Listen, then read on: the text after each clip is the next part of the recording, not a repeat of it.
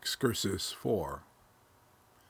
The camera tracks out the open window of Faustus' study and shows us Faustus' home in whole. It is another winter. A new Christmas is to be celebrated. In Faustus' garden grows his magic flowers in the snow. The chorus speaks.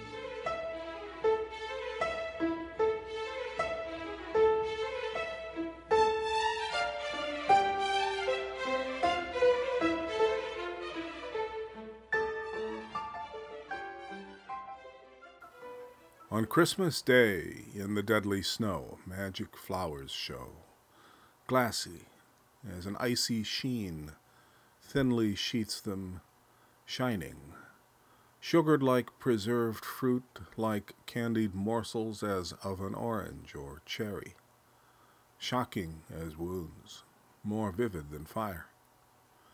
In Faustus' garden grows such mockery of nature, artificial but true Touch them, eat them, and you shall know how death from beauty comes. It happened then, as Wagner told, that Satan came for Faustus' soul. Satan gave him one day, brief leisure, a short stay for him to make amends, one day in which to take last pleasures and make out his will and testament.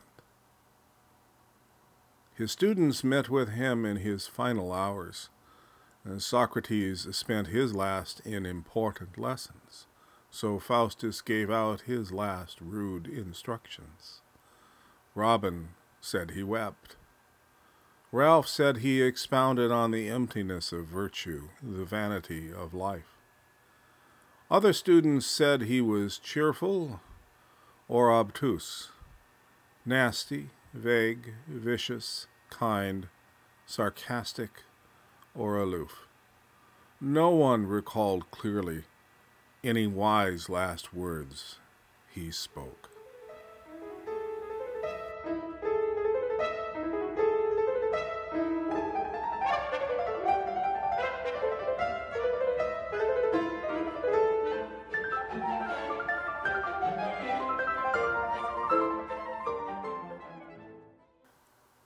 As Christ took supper with his disciples, so Faustus took his last luid bacchanal, a debauchery in which Wagner brought Marguerite, stripped naked for their delight. But at the fatal hour, as neared the clock's strike, the guests all slipped cowardly out of sight. For Wagner had warned them certainly, and Mephistopheles told frankly how Faustus must be absolved or render his soul to Christ's mercy. He begged forgiveness of Marguerite, but she, frightened, fled with all the rest, and in the end he faced his fate in dread, abhorring the doom he must partake, despairing in his dismal room alone and afraid and damned. When the clock began to count the hour, Faustus saw his coming executioner, the Dark One, empty faced, heartless, soul sucking, body chilling nothingness. Wagner begged him to redeem his soul, to pray to Christ and the Holy Ghost, but Faustus said his wickedness, like Cain's, cannot be forgiven, because Faustus had forsaken those whom he loved and those from whom any love was given. Wagner said, Only God can judge. all may be forgiven. But Faustus said, I am damned forever. Thus, Wagner wisely said, his awful death was meant to be the means to just redemption. He met his God with his free will. In solemn shame he went to hell, in true and genuine humility. God will yet forgive, I do believe. Wagner pled at the coroner's inquest, assembled to validate Faustus' death, and sorrowfully M added, Amen.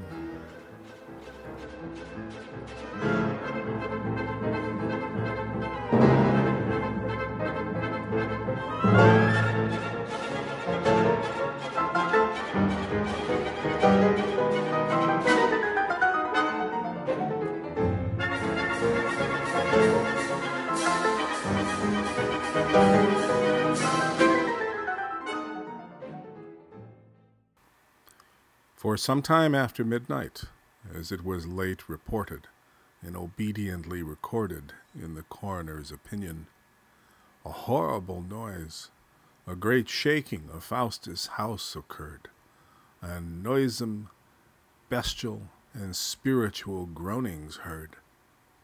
Demonic creatures out of hell twist, rose, came out from sulphurous cracks, that gaping issued terrors like snakes, like spiders, terrors to creep, to seek, to torture Faustus, heretic, lecher, murderer, philosopher. They tore his body to bits. Whilst he agonized, screamed, and students outside hearing him so attested that when the day returned safe light and freed them of their fright, that only then did anyone venture to go in.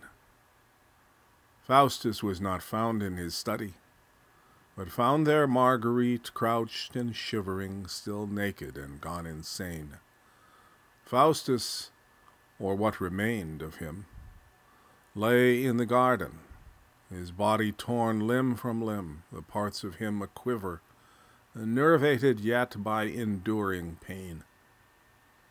His severed head lay on the dung heap, thickly slobbering, his tongue lolling, and as if still struggling, still wanting to be talking.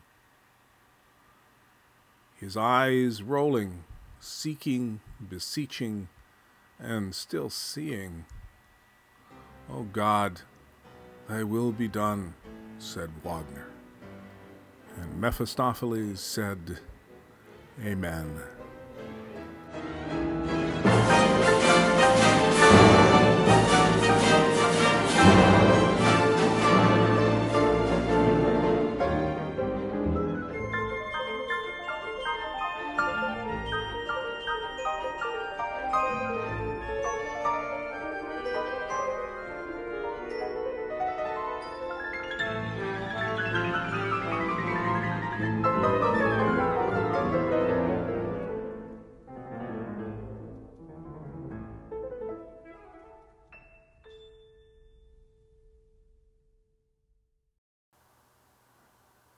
Hanged man is left to hang, and the fish guts float like cabbage in the brine and sudsing fermentation. Peerage of our Christ will pray to kill the peerage of the other God. Still, other gods go begging in the crossroads where the mud is tangled by the wheel. Our cup wants for what it cannot hold there is never enough. There is always too much.